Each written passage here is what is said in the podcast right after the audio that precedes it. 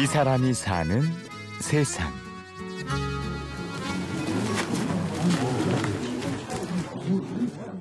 (2004년) 어느 날 서울 중랑구 원광장애인종합복지관 한 강의실 안에 30, 40대 남성들이 하나 둘 자리를 잡고 앉기 시작합니다. 복지관에서 마련한 장애 아동을 키우는 아버지들을 위한 모임에 참석한 거죠. 한 달에 한 번씩 1년 동안 만나면서 아버지들은 서로 마음을 열었고 원광 따뜻한 아빠들의 모임은 그렇게 시작됐죠. 보호작업장 같은 것, 또 시설 같은 것, 견학을 많이 다녔고 강사 초빙해서 교육도 받고 그런 식으로 하는 게 벌써 10년이 된 거예요. 이병혁 씨와 최의보 씨도 아빠 모임의 회원입니다. 아빠들을 시작으로 뭉치게 된 15가족은 이제 한솥밥을 먹는 식구처럼 가깝게 지내죠. 첫 해에는 쉽지 않았어요. 몇 해 동안은 그랬어요. 그런데 몇 해가 지나고 나서는 굳이 우리 아이가 어떻다라고 얘기하지 않아도 동병상련이라고 할까요? 그냥 상태를 아니까요. 캠프를 가면 저녁을 먹고 야식을 먹으면서 술 한잔 이렇게 곁들이게 되는데 그때는 아빠들뿐만이 아니라 이제 엄마들하고 모두요. 나는 이렇게 했다. 이건 부족한데 어떻게 했으면 좋을지 모르겠다라는 그런 대화를 많이 하게 됐어요. 그 시간이 아마 최소한 5시간에서 7, 8시간까지 밤을 거의 다 샌다고 보면 맞아요.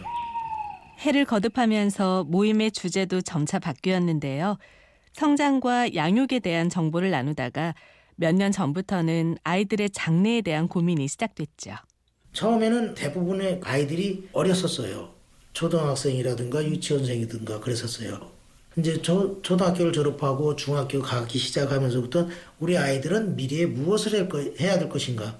그거에 대해서 고민을 하다 보니까. 작업 능력이 있는 장애인을 위한 직업 재활 프로그램이나 공동생활을 통해 자립을 돕는 그룹 홈이 운영되고 있긴 하지만 모든 아이들에게 기회가 돌아가는 것은 아니었습니다. 견학 갔다 왔어요. 인천 앞바다에 섬이에요. 섬인데 거기가 그렇게 돼 있더라고요.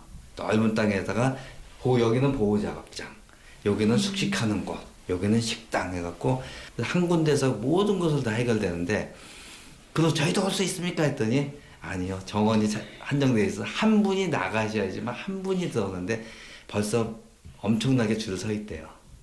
그런 곳이 많다면 우리가 이런 모임도 사실 안 만들었을 거예요. 근데 현실적으로 없기 때문에 그건 우리가 한번 만들어보자 시작을 했던 거죠.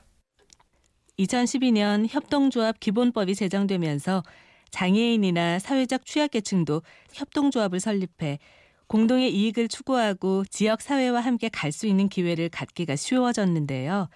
아빠 모임에서도 사회적 협동조합을 설립해 직접 아이들을 위한 일자리를 만들어보자는 제안이 나왔습니다. 작년 여름 7월달 캠프 때 협동조합 얘기가 우연찮게 얘기가 나왔어요. 그랬을 때 그러면 그런 활동을 하고 계시는 그분을 강사로 다 초빙을 해서 강의를 한번 받았어요.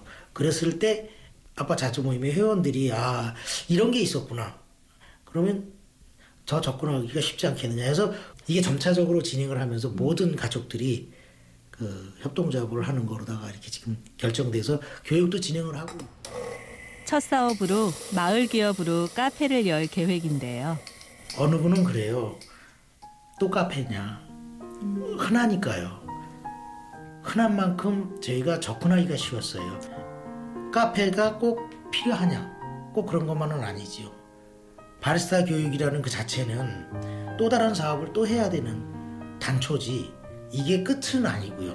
카페 하나 가지고 우리 아이들을 수용할 수 있다. 이거는 되질 않거든요. 협동조합을 위한 준비는 차근차근 진행되고 있습니다. 올 하반기에는 서울시 마을기업 지원 사업에 신청도 해볼 생각인데요. 사업을 위한 비용을 충당하는 데는 한계가 있어서 한 포털 사이트의 캠페인을 통해서 모금도 진행하고 있습니다. 우리는 이걸 꼭 성공시켜야 된다. 정말 이 바리스타를 할 수 있는 아이들은 좋지만 그게 안 되는 아이들이 있다. 우리 아이들 중에서 물건 잘 들고 다니는 애들이 있고 하다못해 여기 있는 거 줬다 갖다 놔 그건 할 수 있는 아이들은 또 있어요. 그럼 그 아이들이 할 수 있는 그런 직장도 만들어줘야 된다. 그래서 우리 아이들이 하나하나 일자리를 늘려나가게끔 만들어주는 거. 전체가 다 같이 갈 수 있는 그런 걸 우리가 이제 만들어 나가자. 장애를 가진 아이든 그렇지 않은 아이든 부모의 손을 빌리지 않고 작은 것이라도 자신의 힘으로 이뤄나가는 걸 지켜보는 게 모든 부모의 바람일 텐데요. 이 모임의 아빠들은 사회를 대신해서 우리 아이들이 스스로 설 수 있는 기회를 직접 만들어주고 싶어서 이 일을 시작했습니다. 햇수로 11년째.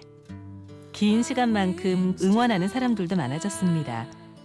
협동조합이 만들어지고 나면 더 많은 사람들이 이들의 모습을 지켜보게 되겠죠.